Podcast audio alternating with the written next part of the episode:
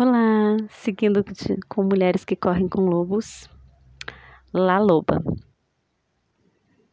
Existe uma velha que vive num lugar oculto de que todos sabem, mas que poucos já viram.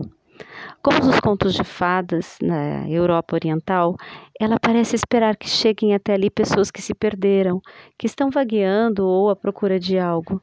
Ela é circunspecta, quase sempre cabeluda e invariavelmente gorda e demonstra especialmente querer evitar a maioria das pessoas. Ela sabe crocitar e cacarejar, apresentando geralmente mais sons animais do que humanos.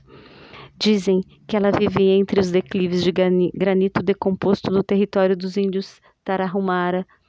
Dizem que ela está enterrada na periferia de Fênix, perto de um poço. Dizem que foi vista viajando para o sul, para um Monte Albano, um carro incendiado com a janela traseira arrancada. Dizem que fica parada na estrada perto de El Paso, que pega carona aleatoriamente com caminhoneiros até Morelia, no México. Ou que foi vista indo para a feira acima de Oaxaca. Oaxaca, acho que se diz Oaxaca e com galhos de lenha de estranhos formatos nas costas. Ela é conhecida por muitos nomes: La Ulceira, a mulher dos ossos, La Trapeira, a trapeira, La Loba, a mulher lobo. Acho que é La Ueceira, a mulher dos ossos, penso que seria La Ueceira. Bem, o único trabalho de La Loba é o de recolher ossos.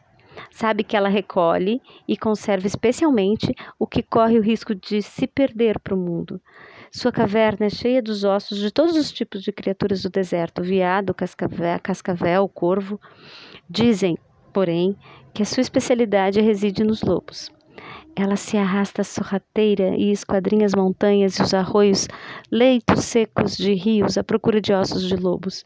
E quando consegue reunir um esqueleto inteiro, quando o último osso está no lugar e a bela escultura branca da criatura está disposta à sua frente, ela senta junto ao fogo e pensa na canção que irá cantar. Quando se decide, ela se levanta e aproxima-se da criatura, ergue seus braços sobre o esqueleto e começa a cantar. E aí que os ossos das costelas e das pernas do lobo começam a se forrar de carne e que a criatura começa a se cobrir de pelos. A loba canta um pouco mais e uma proporção maior da criatura ganha vida. Seu rabo forma uma curva para cima, forte e desgrenhado. A loba canta mais e a criatura lobo começa a respirar. E La Loba ainda canta com tanta intensidade que o chão do deserto estremece, e enquanto canta, o lobo abre os olhos, dá um salto e sai correndo pelo desfiladeiro.